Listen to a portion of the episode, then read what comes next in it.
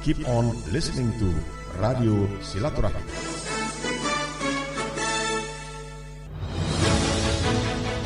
Di bidang law enforcement, ini yang paling bejat Indonesia ini. Bisa jadi Allah sedang menguji kita bangsa Indonesia. It is an indictment of every one of us that millions of people are starving in this day and age. Iklim investasinya terus diperbaiki, wages Indonesia. Dan mafia-mafia terkait produk pertanian ini harus diperangi secara tuntas. Info-info terkini dari dalam dan luar negeri. Politik, seluruh lintang bukan informasi dari manusia politik, dari komunitas politik itu tidak ada kepastian. Ekonomi, creating an economic activity yang luar biasa. Budaya, sejarah Indonesia ini harus direvisi ulang. Kriminal, criminalize their behavior would be the crime. Dan olahraga. Unbelievable. Fakta memaksa kami melakukan percepatan dalam penyajian informasi. Karena ini duit negara. Mau dibawa kemana negara ini? Negara yang panjang kunjung pasir Kirjumah Ripah Loh Cinawi Karto Turharjo. Disuarakan melalui AM 729. Inilah topik berita.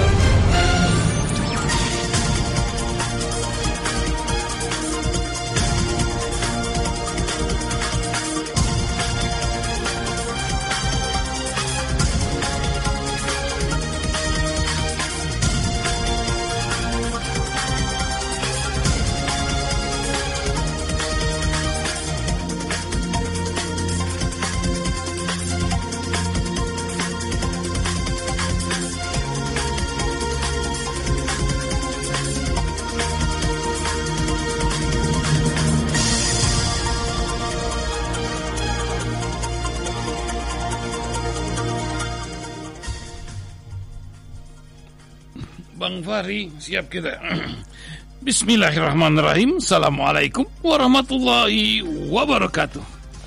Para pendengar Radio Syirat Rahim dimanapun Anda berada, Sobahul Her, Sobahul Nur. Pagi hari ini topik berita edisi Kamis 15 Jumadil Akhir 1445 Hijriah bertepatan dengan 28 Desember 2023 akan menemani Anda hingga pukul 9 lewat nanti.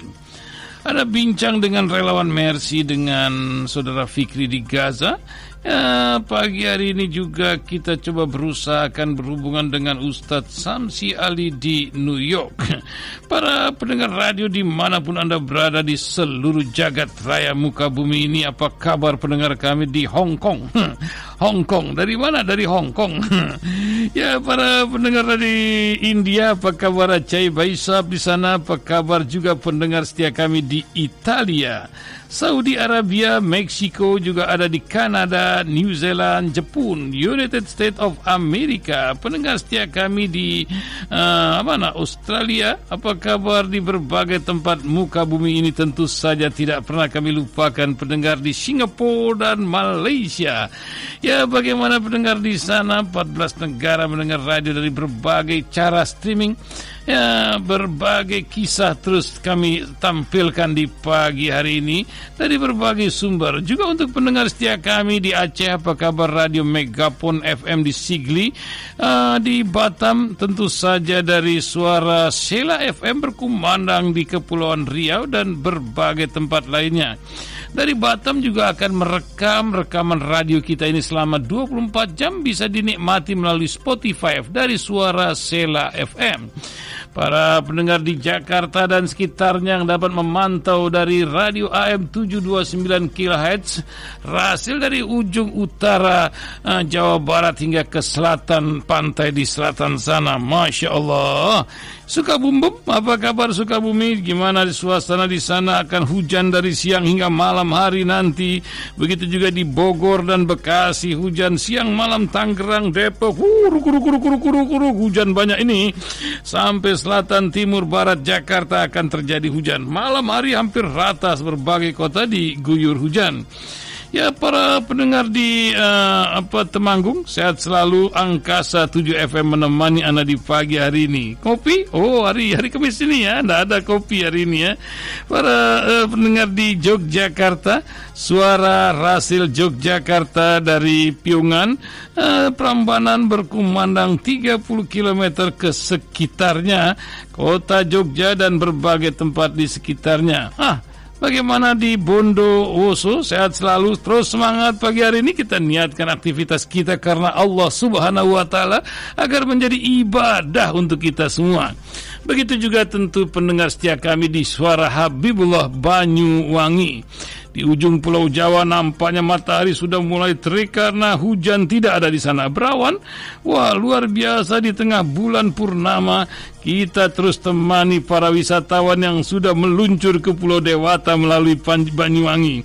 Menemani Anda di perjalanan, di rumah, di tempat Anda beraktivitas. Kita akan dengarkan berita-berita dari Mikrat News Agency, kabar dari CNN, CNBC, Tempo.co, Republika, kabar dari Kompas Suara Islam, Hidayatullah.com, dan tentu saja Mikrat News Agency. Kami akan temani Anda dengan 32 judul berita di pagi hari ini dengan berbagai kisah. Kita mulai dengan Al-Kisah 99 majelis zikir yang diasuh para kiai kenamaan terus mendoakan. Begini kisah dari KBA News mengawali berita pagi hari ini di ruang dengar Anda. Nah, kami sapa dulu pendengar setia kami. Ada pesan lagi nih dari sponsor, pesan sponsor ya. Ya, dari Mas Firta. Ya, alhamdulillah, terima kasih atas supportnya ya. Masih kurang 73 juta lagi, Cing, untuk rekening Yayasan Wakaf Rumah Quran Silaturahim 7 2-nya 4 kali 333 ya. 7 2-nya 4 kali 333 Yayasan Wakaf Rumah Quran Silaturahim. Maklum ini udah tanggal 28 ya, kopi. Oh, enggak ada kopi ya. Kita kabarkan tentang 99 majelis zikir, demikian diberitakan KBA News. Menjelang hari pencoblosan pemilu dan pilpres 2024, dukungan terhadap pasangan capres dan cawapres Anies Muhaimin semakin tumbuh subur. Apalagi yang datang dari basis-basis masa kalangan Nahdliyin yang begitu menjamur. Hal itu diungkapkan juru bicara tim ses Amin Kiai Haji Maman Imanul Haq saat berbincang langsung dengan Anies Baswedan dalam sebuah pertemuan informal beberapa waktu lalu di Jakarta. Anies pun tidak kuasa menahan haru kala Kiai Maman menyampaikan banyaknya dukungan serta tumbuh suburnya jamaah zikir menjelang majelis selawat dan manakib yang secara khusus mendoakan kesehatan, kekuatan, dan kemenangan. Amin. Mantan Gubernur DKI itu matanya sampai memerah, raut wajahnya terlihat begitu haru. Ia sempat tidak kuasa menahan tangis bahagianya saat dipeluk oleh Kiai Maman. Kita punya kekuatan doa para sesepuh yang ingin perubahan, demikian Kiai. Dikatakan dengan lirih kepada Anies Baswedan, Kiai Maman yang juga Wakil Sekretaris Dewan Suro DPP PKB itu mengatakan setidaknya terdapat 99 majelis zikir yang diasuh para kiai-kiai kenamaan yang terus mendoakan. Amin. Demikian diberitakan dari KBA News. Dari Bandung, CNN Indonesia mengabarkan masih tentang dinamika menjelang 48 hari pemilihan umum 14 Februari ya. Ya, tinggal 48 hari lagi, Cing. Sebulan lebih sikit lah begitu ya. Dari Bandung disampaikan capres nomor urut 2 Prabowo Subianto menghadiri deklarasi nasional Gempita Prabowo Gibran yang digelar di Sudirman Grand Ballroom, Kota Bandung, Rabu kemarin. Dalam pidatonya, Prabowo berjanji bakal mencari orang-orang yang dapat memajukan Indonesia apabila terpilih dalam Pilpres 2024. Saya mempertanggungjawabkan, saya sudah bekerja dengan orang hebat Indonesia. Saya bersedia mencari, mengundang semua orang yang ingin menyumbang pikiran teknologi yang didapat demi maslahat bangsa Indonesia. Demikian ujar Prabowo. Pada momen yang dihadiri sekitar 7.000 orang itu, Prabowo meminta mereka berhati-hati dengan obral janji politik yang saat ini tengah ramai saat pemilu. Kita punya peta pelaksanaan, bukan peta omong-omong doang, omdo. Setiap 5 tahun kan pemilihan ini kan musim tokoh-tokoh politik obral janji. Hati-hati tokoh-tokoh politik obral janji, demikian ujar Prabowo.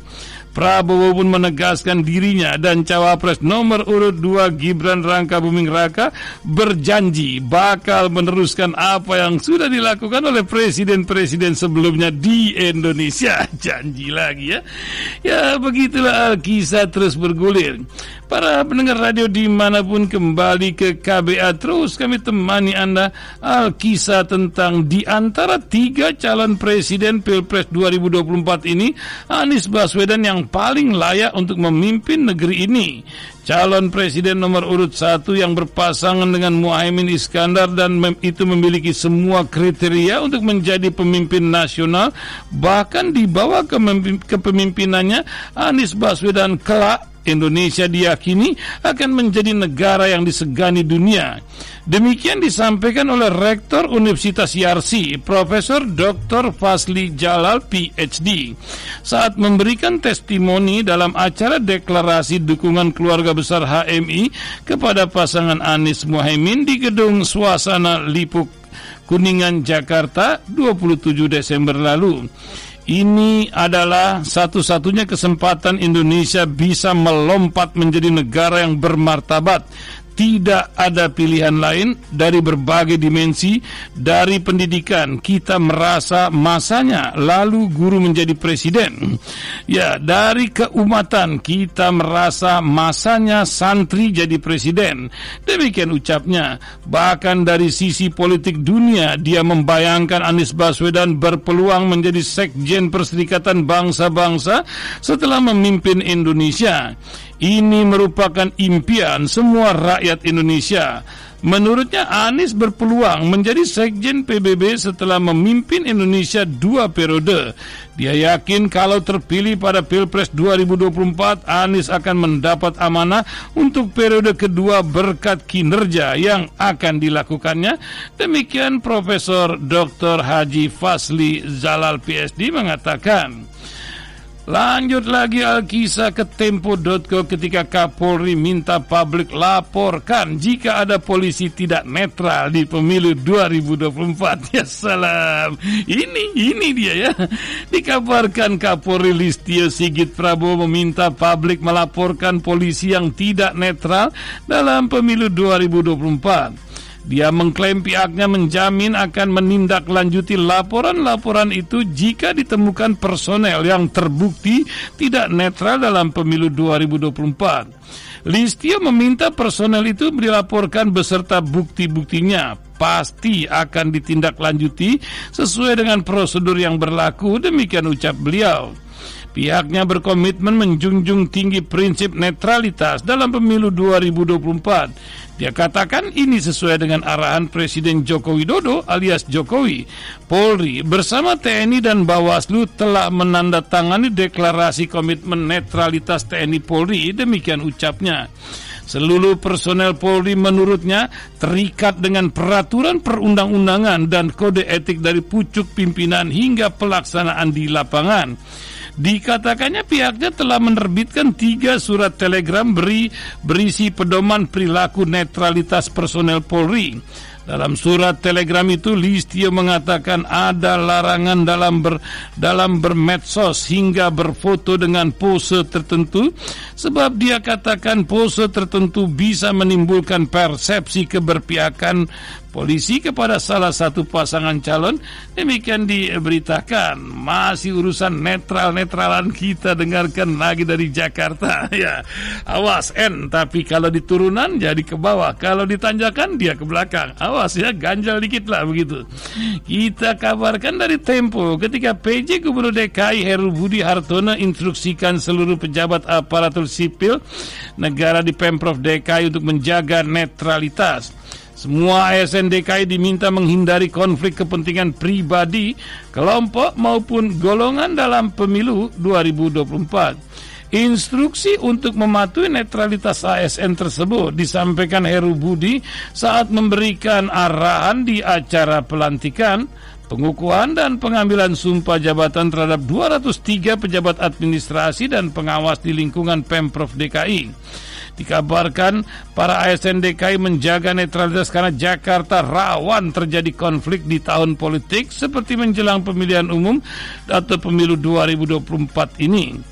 Ya, menjelang tahun politik saya juga minta kepada seluruh pejabat dan ASN agar tetap menjaga netralitas dan menghindari konflik kepentingan pribadi, kelompok ataupun golongan, demikian Heru Budi. Heru Budi yang juga menjabat sebagai Kepala Sekretaris Presiden itu juga meminta para pejabat ASN DKI untuk menjaga etika dalam penggunaan media sosial. Awas ya, jangan ada foto ASN yang lagi tahiyatul akhir, nanti kena pasal, awas. Para pendengar radio dimanapun, kita lanjut lagi kisah berbagai cerita lainnya.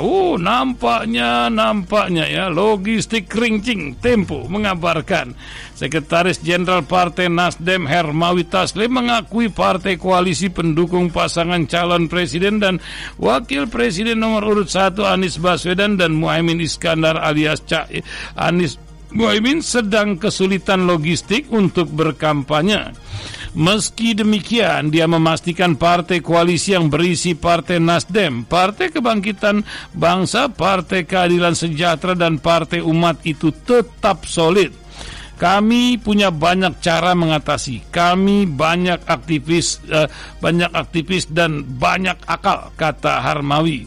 Dalam laporan majalah Tempo edisi terbaru menjelaskan ada petinggi Partai Nasdem bercerita bahwa partainya belum jor-joran memasang baliho Anies Muhaimin karena persoalan logistik. Nasdem berupaya untuk mengatur logistik untuk berjaga-jaga andai pemilihan presiden berlangsung 2 putaran. Menurut narasumber ini, Nasdem berfokus membagikan alat peraga kampanyenya berwujud stiker ke rumah-rumah konstituen. Selain itu, berdasarkan laporan Komisi Pemilihan Umum pekan lalu soal dana kampanye untuk para calon presiden dan wakil presiden di pemilihan mendatang, pasangan Anies Muhaimin disebut-sebut paling kecil soal pendanaan. Anies Muhaimin hanya memiliki dana kampanye 1 miliar rupiah, sementara pasangan Prabowo Gibran Raka memiliki dana kampanye 31.438.800.000 rupiah dan pasangan Ganjar Pranowo Mahfud ini memiliki dana kampanye 23.375.920.999 rupiah. Ya, begitulah kisah terus bergulir. Sementara calon presiden nomor urut 3 Ganjar Pranowo melakukan kampanye di Wonosobo, Jawa Tengah pada Senin awal pekan ini. Adapun calon wakilnya Mahfud MD berada di Padang. Di Wonosobo, Ganjar sarapan dengan tokoh dan warga di Pasar Kemundang. Kemudian Ganjar mengunjungi Pasar Induk Wonosobo. Bekas Gubernur Jawa Tengah itu juga melakukan pertemuan dengan tim pemenangan daerah dan calon legislatif partai koalisi di Pendopo Ngawen, Pancur Wening, Wonosobo. Ia juga memetik dan makan durian bareng kelompok petani durian di Wiloyo. Ganjar pun menyempatkan makan siang di Pendopo Bupati Wonosobo. Kemudian ia bertemu dengan masyarakat dan relawan, koordinator desa dan kecamatan, pelaku seni di Res Area Silatri. Sementara Mahfud di Padang mengukuhkan kepengurusan tim pemenangan daerah Sumatera Barat. TPD Ganjar Mahfud diketahui Febi Datuk Mangso dari Partai Hanura dan sekretarisnya Syamsul Bahri dari PDIP serta pengurus dari partai pendukung Ganjar Mahfud. Target kami adalah 30% suara Ganjar Mahfud di Sumatera Barat. Demikian dikatakan Febri. Yassalam. Ya, para pendengar radio dimanapun, nampaknya gara-gara urusan pajak Indra Charismiadji akankah ditangkap? Begitu sepertinya, demikian dikabarkan. Jubir Timnas Amin Indra Charismiadji ditangkap aparat kejaksaan. Aparat kejaksaan dikabarkan menangkap juru bicara Timnas Anies Baswedan Muhaimin Iskandar yang juga calon anggota legislatif dari Partai Nasdem Indra Charismiadji. Ketua Tim Hukum Nasional Amin Ari Yusuf mengkonfirmasi penangkapan tersebut. Ari mengatakan kasus tersebut ditangani oleh pihak Kejaksaan Negeri Jakarta Timur. Ya betul, dan Kejaksaan hari ini langsung menahan beliau di Kejaksaan Jakarta Timur. Penahanan hari ini, demikian Ari. Ari belum menjelaskan secara detail kasus yang menjerat Indra, namun dia menduga itu terkait dengan kasus dugaan penggelapan pajak di perusahaan Indra. Sebelumnya, Ketua Tim Hukum Amin Wilayah Jakarta Aziz Yanwar turut membenarkan kabar tersebut. Aziz belum bicara banyak mengenai kasus yang menjerat Indra. Dia akan menyampaikan lebih lanjut. CNN Indonesia masih berupaya untuk meminta klarifikasi kepada pihak kejaksaan terkait informasi ini. PLH Kepala Seksi Penerangan Hukum Kejati DKI Jakarta Erlangga Wisnu Murdianto belum memberikan respon untuk memberikan klarifikasi.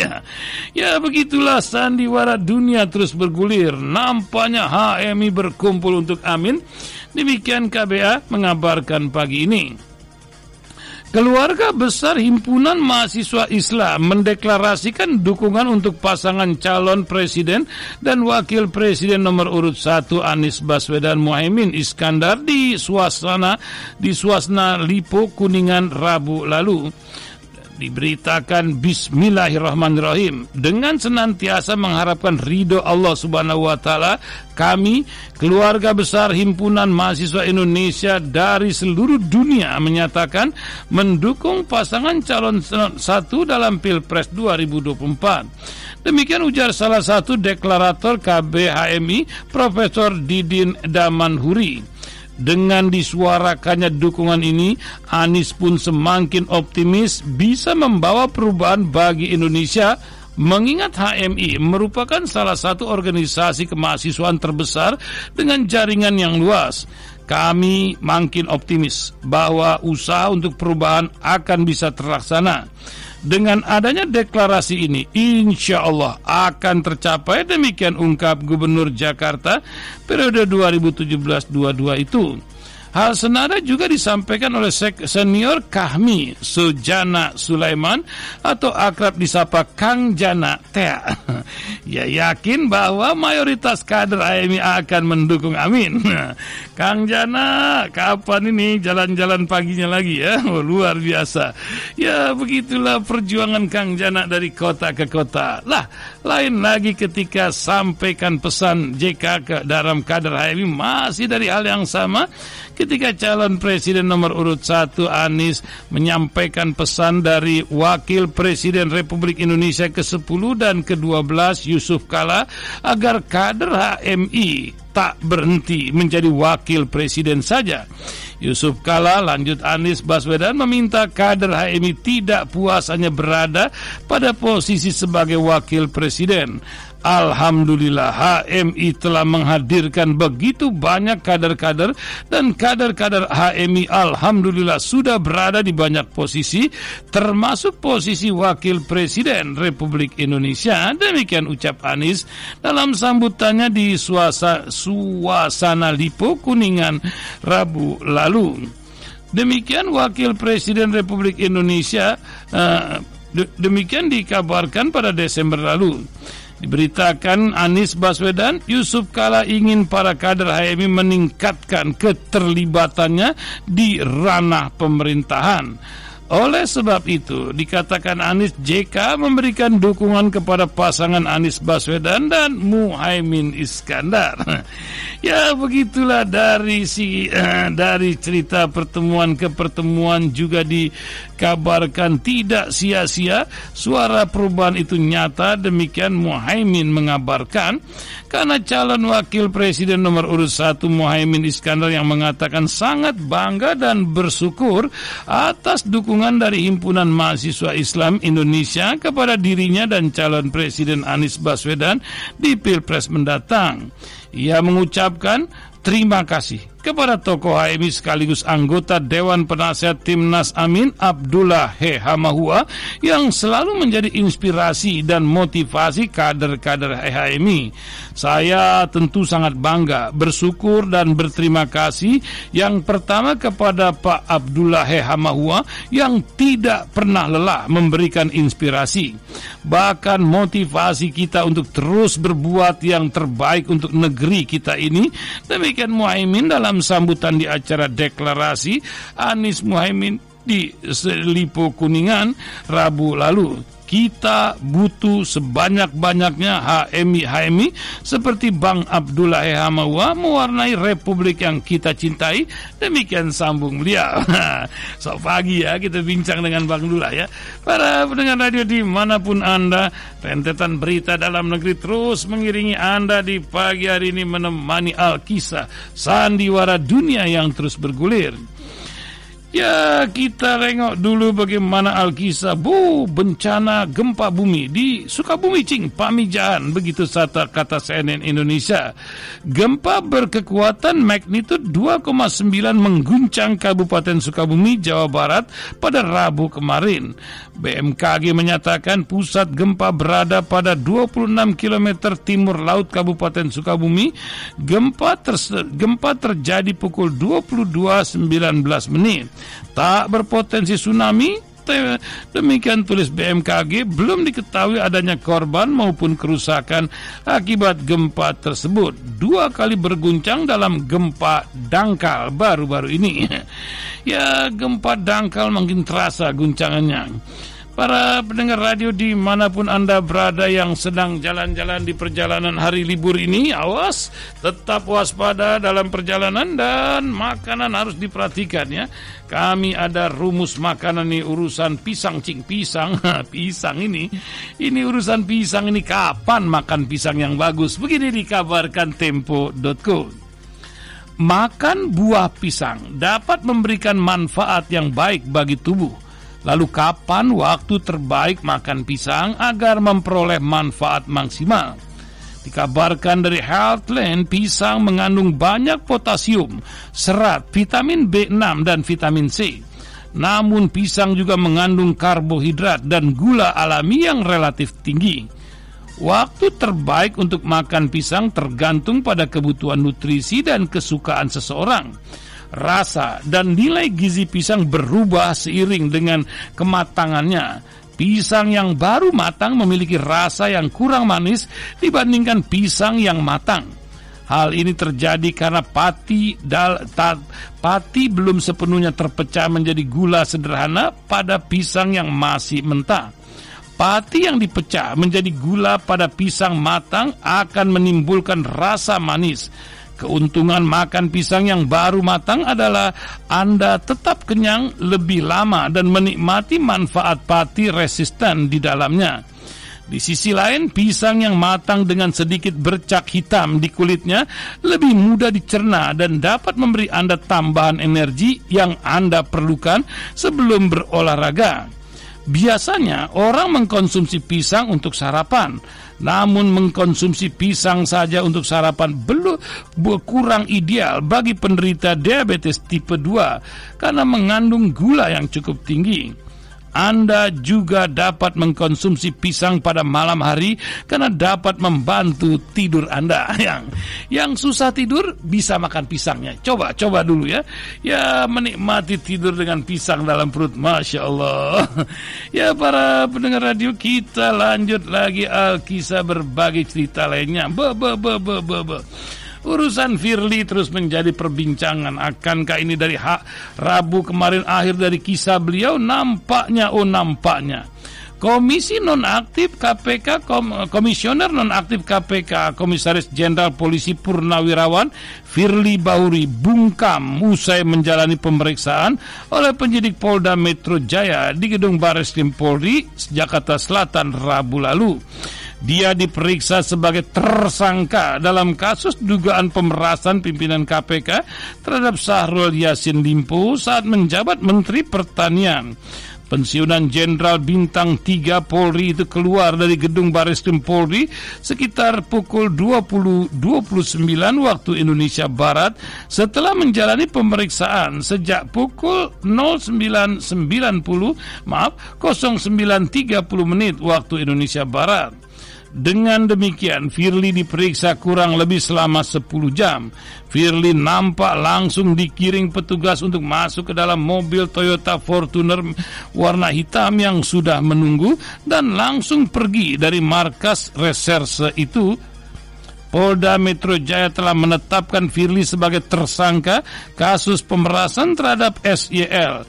Firli diduga melanggar pasal 12E dan pasal 12B serta pasal 11 Undang-Undang Tipikor junto pasal 65 KUHP dengan ancaman maksimal hukuman penjara seumur hidup.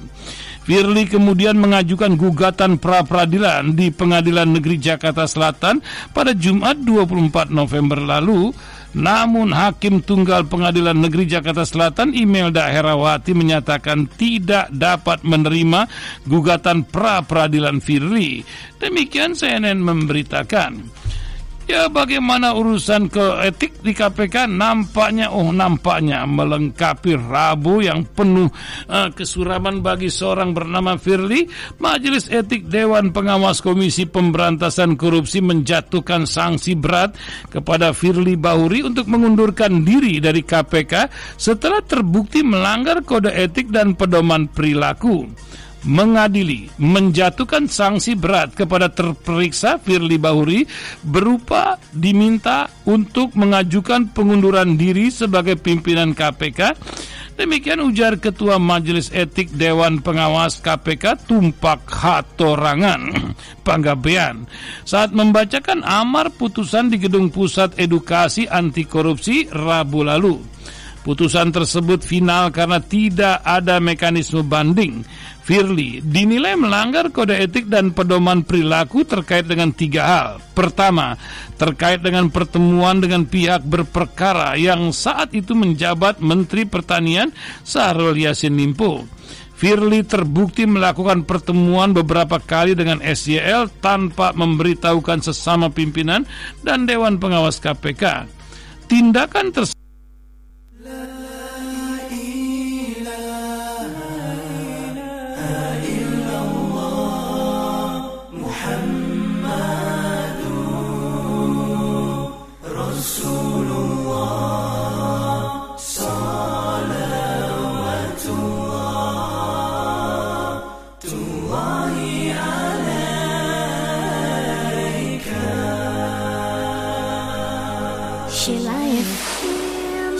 Silaturahim.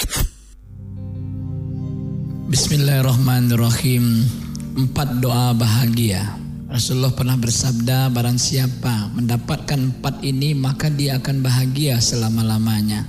Ya Allah, jadikanlah lisan kami senantiasa berzikir padamu. Ya Allah, jadikanlah hati kami senantiasa bersyukur atas nikmat-Mu. Ya Allah, jadikanlah diri kami senantiasa sabar atas ujian-Mu. Ya Allah, jadikanlah pasangan hidup kami, anak-anak kami, soleh dan soleha yang dapat membantu kehidupan dan agama kami. Lisan yang berzikir, hati yang bersyukur, diri yang bersabar, pasangan dan anak yang soleh adalah dasar bahagia dunia dan akhirat. Mintalah doa dengan siapapun, karena kamu tidak tahu lewat lisan siapa doa itu akan dikabulkan. Jangan pernah berhenti berdoa, jangan pernah berhenti berusaha, lalu bertawakallah kepada Allah. Sela FM, Radio Silaturahim. Indonesia bernama tanya Jokowi, Ibu. Jawab Utari dengan polos dan lantang. Jokowi pun langsung menoleh seolah kaget. Ia juga terbahak mendengar jawaban emak-emak itu. Seluruh hadirin juga ikut tertawa. Begitu pula dengan sejumlah menteri, sehingga Gubernur Kofifa Indar Parawansa yang duduk di atas panggung yang tidak bisa menahan tawa. Sementara Bupati Banyuwangi Ipu tak juga dapat menahan tawanya. Ya salam. Yang penting ketawa dulu. Dunia penuh ketawa ya. Para pendengar, pukul 8:12 menemani Anda terus di pagi hari ini. berbagai kisah tentang kejadian di dalam negeri. Dua berita akan mengakhiri berita-berita di dalam negeri pagi hari ini, menemani Anda dimanapun. Juru bicara kelompok kekerasan bersenjata dan KKB dan OPM Sebi Sambo mengakui kelompoknya bertanggung jawab atas penyerangan dua anggota TNI yang menyebabkan gugurnya Polda Hardianto. Kami bertanggung jawab atas serangan ini. Dalam pernyataan yang dimuat laman fajarpapua.com Selasa lalu, ia mengemukakan serangan itu dipimpin oleh Wakil Komandan Operasi Manfred Vatem. Ia juga menyampaikan bahwa di Papua tidak ada damai Natal karena militer dan polisi Indonesia masih melakukan operasi militer.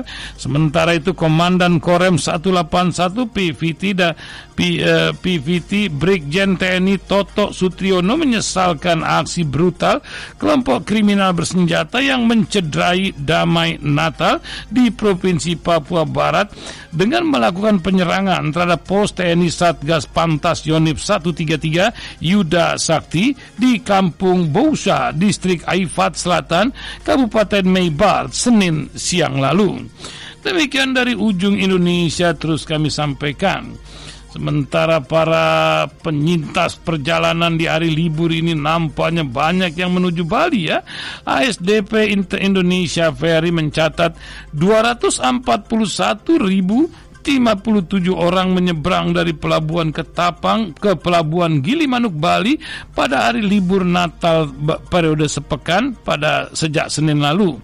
Puncak arus pertama untuk penumpang yang menyeberang dari Pelabuhan Ketapang ke Gilimanuk terjadi pada Sabtu lalu H-2 mencapai 43.467 orang. Demikian Selvi Arifin, Corporate Secretary PT ASDP Indonesia Ferry. Sementara untuk kendaraan roda 2 dan kendaraan roda 4 puncaknya terjadi H-3. Total kendaraan penyeberangan dari Ketapang ke Gilimanuk sebanyak 31.836 unit dan unit roda 2 32.940 unit kendaraan roda 4. Kami melihat adanya peningkatan signifikan penumpang yang menggunakan kapal feri pada momen libur Natal, khususnya para pengendara roda 2 dan mobil pribadi yang ingin berlibur bersama keluarga. Demikian selfie.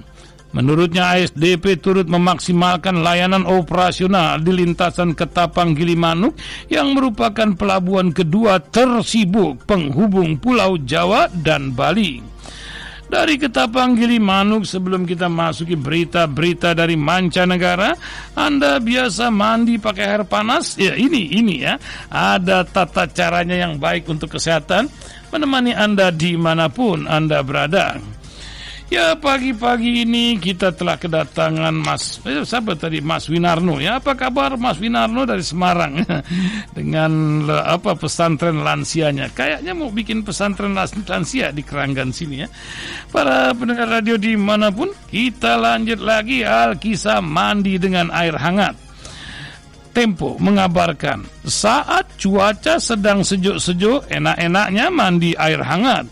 Selain menghangatkan badan, manfaatnya juga untuk meningkatkan energi dan membuat otot yang tegang menjadi rileks. Tapi, ada satu hal yang perlu dilakukan setiap mengakhiri mandi.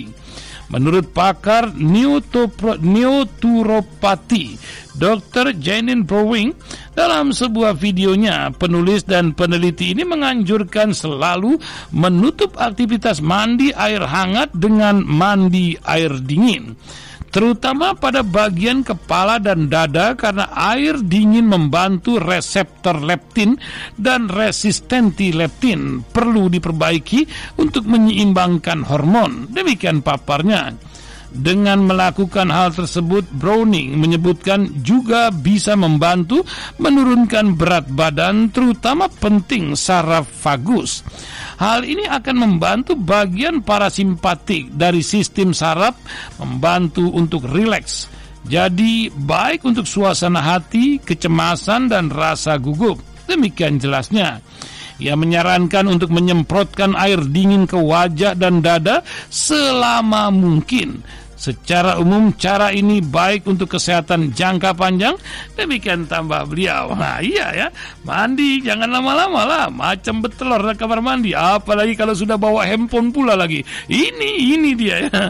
Ya begitulah etika dalam kamar mandi. Tapi dunia Indonesia urusan etik ini ya.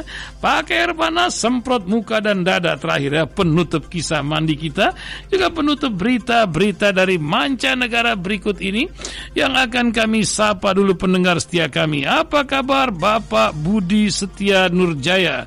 Sehat Ibu Dewi Rosaliana dan Bapak Didik Widiarto serta Bapak Insinyur Tubagus Ihsan Nurjaman. Apa kabar Ibu Wiwi Dewi Solihati dan Bapak Tohari Ahmad serta Ibu Wagianti? Bagaimana Ibu Eko Muhammad Yusuf dan Bapak Imron Setriawan serta Ibu Hanifa Arumaisyah? Para pendengar radio dimanapun Anda berada, jin dan manusia yang terus mendengarkan radio kita ini, berita-berita dari mancanegara akan terus kami sampaikan berikut ini. Kami akan terus sampaikan kabar. Oh ingat ya, rekening yayasan kita Wakaf Rumah Quran Silaturahim 72222 30033. Ya dikit lagi cing, masih masuk lagi. Perlu 180, masuk hari ini 170 ya, kurang 73 juta lagi. Masya Allah. Para pendengar radio, kita akan mulai berita-berita dari mancanegara berikut ini. Kita awali dari Voice of America. Oh belum sampai kata Voice of America ya. Kita akan dengarkan berita-berita yang sudah disiapkan oleh redaksi pagi hari ini. Silakan Bang Fahri. Dan kini kita simak info-info luar negeri.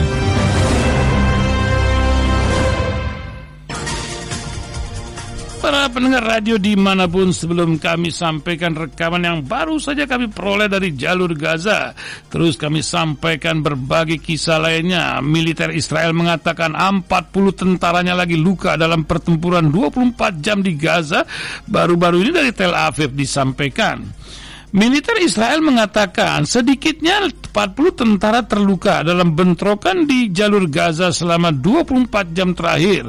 Sebuah pernyataan militer pada Selasa lalu mengatakan 5 tentara berada dalam kondisi serius. Menurut data militer, sedikitnya 874 tentara terluka sejak Israel memperluas operasi daratnya di jalur Gaza 27 Oktober. Militer Israel mengatakan 492 tentara telah tewas lebih sejak pecahnya konflik Gaza 7 Oktober. Namun di sisi lain, pimpinan senior Hamas di Gaza Yahya Sinwar mengklaim bahwa Brigade Al-Qassam, sayap militer Hamas, telah menargetkan lebih dari 5.000 tentara dan perwira Zionis Israel. Sinwar juga mengklaim Brigade Al-Qassam telah membunuh sedikitnya 1.500 tentara Israel. Demikian kabar dari jalur Gaza. Sementara Mikrat News Agency juga memberitakan pemimpin senior pejuang perlawanan Hamas Gaza Yahya Sinwar mengklaim bahwa Brigade Al-Qassam, sayap militer Hamas, telah menargetkan lebih dari 5.000 tentara dan perwira Zionis Israel. Sinwar juga mengklaim Brigade Al-Qassam telah membunuh 1.500 tentara Israel terhitung sejak 7 Oktober lalu. Ditegaskannya Hamas tidak akan tunduk pada persyaratan pendudukan Israel, namun jumlah kematian tentara Israel versi pasukan pertahanan Israel telah adalah 1/10 dari apa yang diklaim oleh pimpinan pejuang tersebut. Menurut militer, hanya 492 tentara telah tewas sejak pecahnya konflik Gaza 7 Oktober lalu. Para pendengar radio dimanapun Anda berada, bayangin bangun tidur langsung berondong teman sendiri. Demikian sebuah kabar dari Yerusalem. Seorang tentara Israel secara sengaja menembak dan melukai teman-temannya sendiri setelah terbangun dari mimpi buruknya. Menurut laporan media Israel Channel 12 kemarin, laporan tersebut menyebutkan seorang tentara dari Brigade Pasukan Terjun Payung yang kembali dari Gaza melepaskan tembakan setelah bangun dari mimpi buruk yang melukai rekan-rekannya. Seorang sumber katakan kepada Channel 12, insiden tentara tersebut dilaporkan ke Kementerian Pertahanan Israel, tetapi diputuskan untuk tidak menyelidikinya karena kondisi kesehatan pelaku. Insiden itu terjadi mengingat meningkatnya jumlah korban tewas tentara dan perwira Israel yang diumumkan sejak dimulainya pertempuran di pertempuran Badai Al-Aqsa 7 Oktober lalu. Terus dikabarkan Israel hanya 498 orang, 5.000 orang yang dikabarkan oleh Izzuddin Al-Qassam. Pukul 8:22 terus kami sampaikan kabar ke ruang dengar Anda. Sementara berita-berita dari jalur Gaza terus mengiringi ruang dengar Anda pagi hari ini. Pakar Timur Tengah Christopher Leoleri memprediksi perang antara Israel dan kelompok perlawanan Palestina Hamas yang berlarut-larut bisa meluas di kawasan. Situasi ini pun disebut-sebut semakin membikin Amerika Serikat was-was. Sejumlah pasukan hingga aset Amerika seperti kapal perang semakin menjadi incaran kelompok-kelompok milisi yang disebut-sebut disokong Iran. Situasi yang semakin memburuk itu pun disebut-sebut mulai mengkhawatirkan Washington. Mengutip kabar dari CNN, O'Leary yang merupakan mantan direktur pemulihan sandera untuk Amerika mengatakan, meski situasi di kawasan belum mendekati skenario terburuk, potensi keterparahan selalu ada.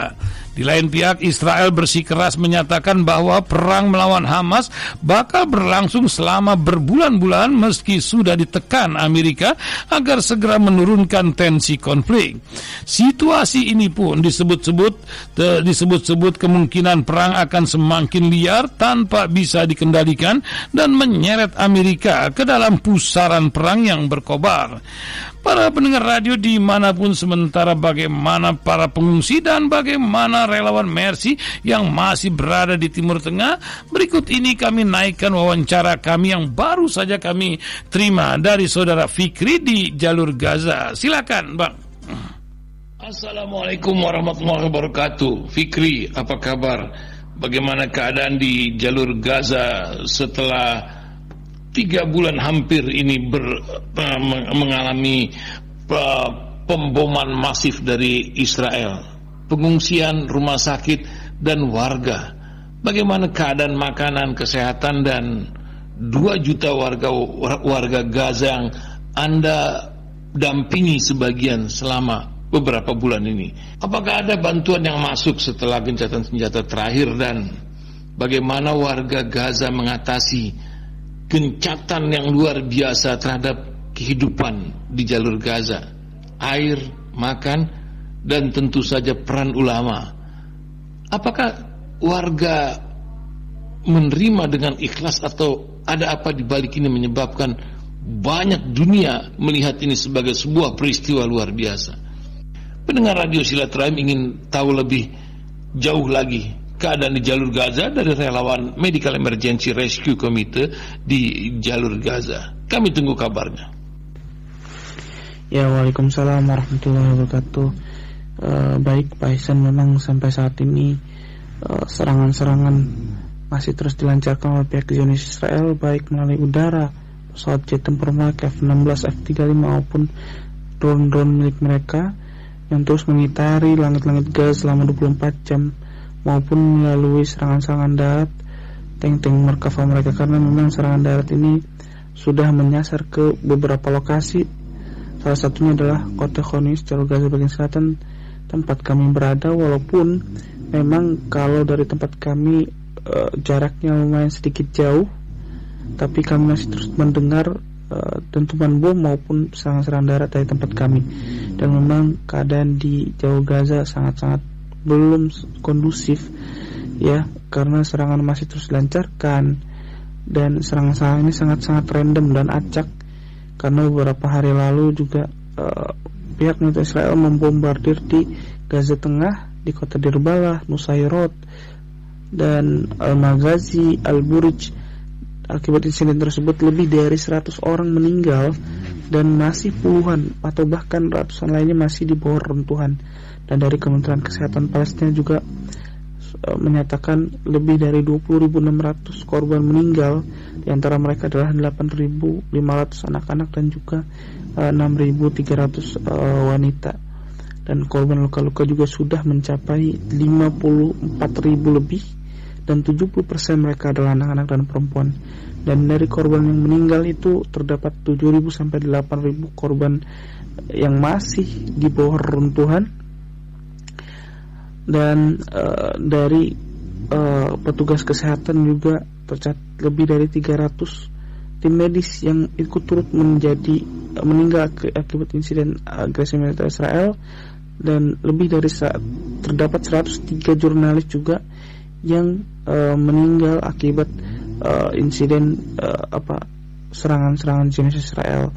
Dan memang sampai saat ini kondisi di jalur Gaza masih sangat-sangat buruk, di mana krisis air bersih, krisis pangan, dan juga krisis tempat tinggal, karena perlu ketahui juga memang setelah gencatan senjata juga truk-truk bantuan terus berdatangan walaupun tidak setiap hari dan dengan jumlah yang sedikit.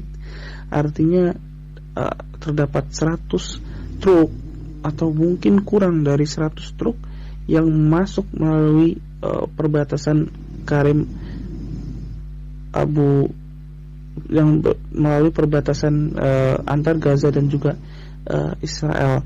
Dan memang dengan jumlah yang sedikit itu memang belum bisa menangani krisis-krisis yang ada di Gaza, terlebih bantuan-bantuan tersebut juga belum bisa merata dibagikan ke seluruh jalur Gaza, terutama di Gaza Utara, karena memang jarak tempuh yang sangat jauh dan juga banyak rintangan-rintangan ataupun kendala yang mereka harus dapatkan. Dan juga perlu diketahui memang sampai saat ini air bersih sangat-sangat sulit, karena memang pihak Zionis Israel ini bukan hanya menghancurkan rumah sipil ataupun jalan raya, mereka juga menghancurkan tower-tower air, sehingga air bersih sangat-sangat langka saat ini, dan juga bahan pangan juga sangat langka. Seperti yang saya katakan bahwa truk-truk bantuan belum bisa datang sepenuhnya karena memerlukan 1.000 truk setiap harinya untuk menangani krisis-krisis yang ada di jalur Gaza. Dan juga kenapa saya katakan krisis tempat tinggal, karena saat ini sudah masuk musim dingin, hujan sudah beberapa kali turun, sehingga genangan-genangan air didapati di perkemahan yang mereka dirikan di atas tenda, sehingga mereka tidak bisa melakukan istirahat dengan tenang. Dan banjir beberapa waktu lalu juga sudah melanda di beberapa titik yang ada di jalur Gaza, sehingga membuat kesulitan para tim medis ataupun para tim evakuasi untuk mengevakuasi korban. Dan banyak juga tenda-tenda yang mereka tergenang oleh air. Dan memang alhamdulillah sampai saat ini program-program Mercy terus berjalan. Lebih dari 20 hari program Mercy berjalan, yaitu yang program Mercy yang paling utama adalah makanan siap saji bagi 1.200 masyarakat yang ada di luar sekolahan yang ada di sekitar rumah sakit Eropa di kota Khan Yunis, jalur Gaza bagian selatan. Dan setiap harinya, ya, lebih tepatnya setiap siang kita selalu membuat makanan siap saji, dan kita mengganti menu. Beberapa kali juga kita sudah memotong sapi untuk 2 sapi, ya, dan juga kambing untuk membuat menu bagi mereka. Dan alhamdulillah di tempat sekolahan kami juga setiap hari kita benahi, terutama air bersihnya, sehingga memang di tempat kami air bersih lumayan cukup teratur walaupun tidak sepenuhnya ada terus. Dan listrik juga belum bisa 24 jam kita dapati.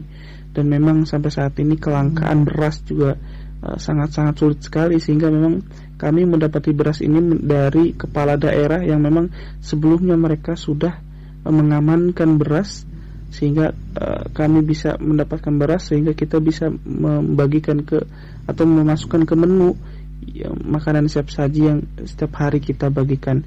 Dan bukan hanya saja makanan siap saji, tapi WC darurat ataupun pakaian-pakaian hangat untuk para anak kecil, ataupun sejadah atau Al-Quran pun kita bagikan di tempat sekolahan kami berada.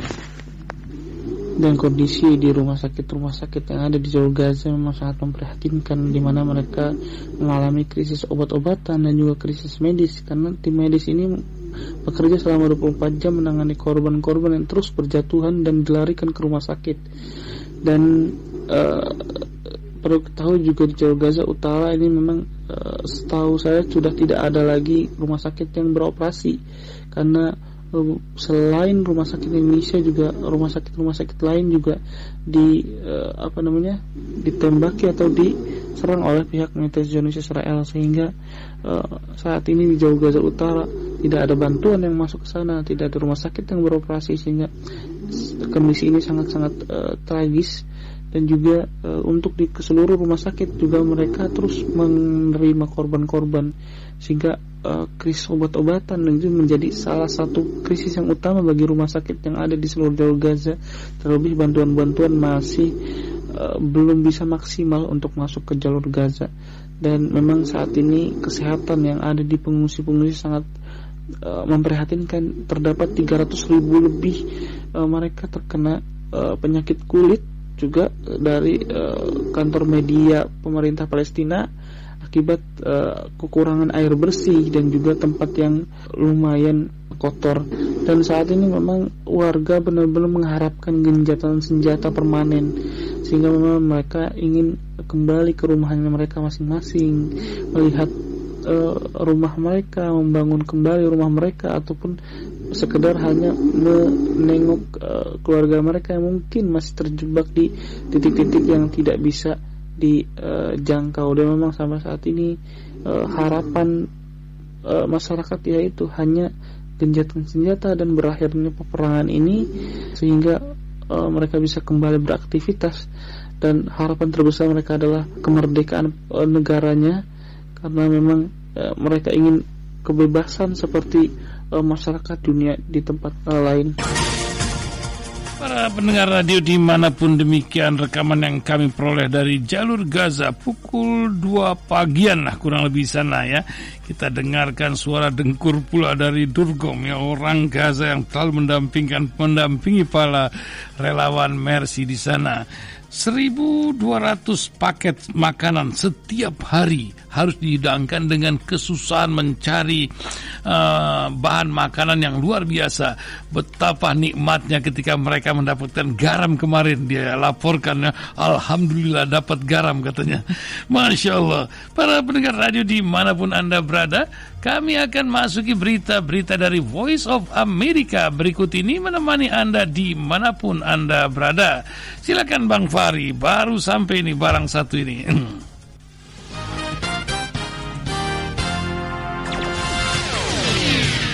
Inilah news dari VOA di Washington DC, saya Fahmi Sreva. Sekelompok demonstran pro-Palestina hari Rabu sempat memblokir jalan-jalan masuk ke bandara New York dan Los Angeles, memaksa sejumlah orang berjalan kaki melalui jalan-jalan yang macet untuk dapat mengejar pesawat mereka.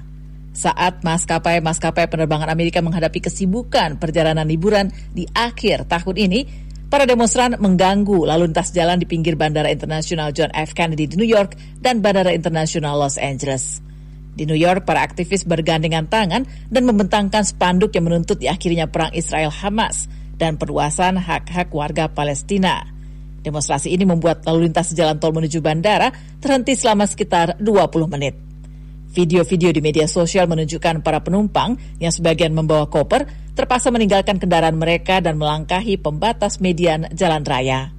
Juru bicara otoritas pelabuhan New York dan New Jersey mengatakan 26 orang telah ditangkap di jalan raya itu. Badan itu juga mengirim 2 bis sebagai tumpangan bagi warga yang ingin mencapai bandara dengan cepat.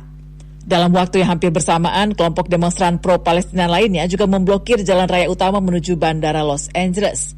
Mereka menyeret tempat sampah, skuter listrik, penanda lalu lintas, dan puing-puing ke tengah jalan raya. Kelompok itu melarikan diri ketika polisi tiba. Departemen Kepolisian Los Angeles mengatakan lalu lintas di sekitar bandara masih terdampak sekitar 2 jam setelah demonstrasi yang dinyatakan sebagai kegiatan melanggar hukum itu. Belum diketahui berapa jumlah demonstran yang telah ditangkap, namun diperkirakan 215.000 penumpang dan 87.000 kendaraan melewati jalan menuju bandara Los Angeles pada hari Rabu ini.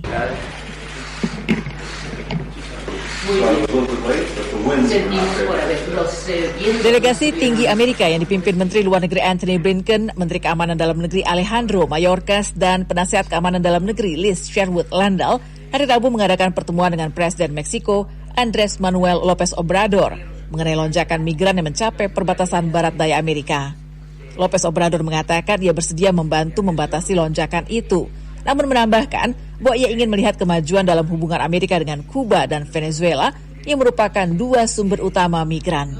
Pemimpin Meksiko itu mengatakan ia juga ingin melihat lebih banyak bantuan pembangunan bagi kedua wilayah itu. Kedua belah pihak dalam pembicaraan itu menghadapi tekanan untuk mencapai kesepakatan baru setelah langkah-langkah sebelumnya seperti membatasi perjalanan langsung ke Meksiko atau mendeportasi sebagian migran gagal menghentikan arus masuk. Bulan ini saja 10.000 migran ditangkap setiap hari di perbatasan barat daya Amerika. Lee Sun-kyun, aktor Korea Selatan yang terkenal karena perannya dalam film Parasite yang memenangkan Oscar tahun 2020, ditemukan meninggal dunia di dalam sebuah mobil di Seoul hari Rabu, beberapa minggu setelah penyelidikan intensif polisi terkait dugaan keterlibatannya dalam penyalahgunaan narkoba. Polisi dan petugas darurat awalnya menemukan Lee dalam keadaan tidak sadarkan diri di dalam mobil yang diparkir di sebuah jalan di utara Seoul. Kantor kepolisian Seongbuk, Seoul mengatakan petugas darurat kemudian mengonfirmasi bahwa Lee telah meninggal dunia. Polisi mencari Lee yang berusia 48 tahun setelah menerima laporan dari keluarganya bahwa ia hilang. Polisi menolak memberi rincian lebih lanjut termasuk soal apakah Lee bunuh diri. Namun media-media Korea Selatan termasuk kantor berita Yonhap mengatakan keluarga Lee pada Rabu pagi melaporkan kepada polisi bahwa laki-laki itu meninggalkan rumah setelah menulis pesan yang mirip dengan pesan bunuh diri. Korea Selatan memiliki undang-undang anti narkoba yang ketat, namun beberapa tahun terakhir ini telah terjadi peningkatan pelanggaran terkait narkoba. Badan Kepolisian Nasional minggu lalu mengatakan bahwa sepanjang tahun 2023 ini telah menahan sekitar 17.150 orang atas dugaan pembuatan, penyelundupan, penjualan, dan penggunaan narkoba. Ini merupakan jumlah terbanyak dalam satu tahun. Dan Korea Selatan juga telah sejak lama menjadi negara dengan tingkat bunuh diri tertinggi di antara negara-negara maju. Kasus bunuh diri yang terjadi tidak saja melibatkan selebriti, bintang K-pop, dan politisi terkemuka, tapi juga para eksekutif bisnis. Para pakar mengatakan pernyataan yang jahat dan kasar, serta perundungan di dunia maya atau cyberbullying menjadi penyebab banyak kasus bunuh diri di Korea Selatan.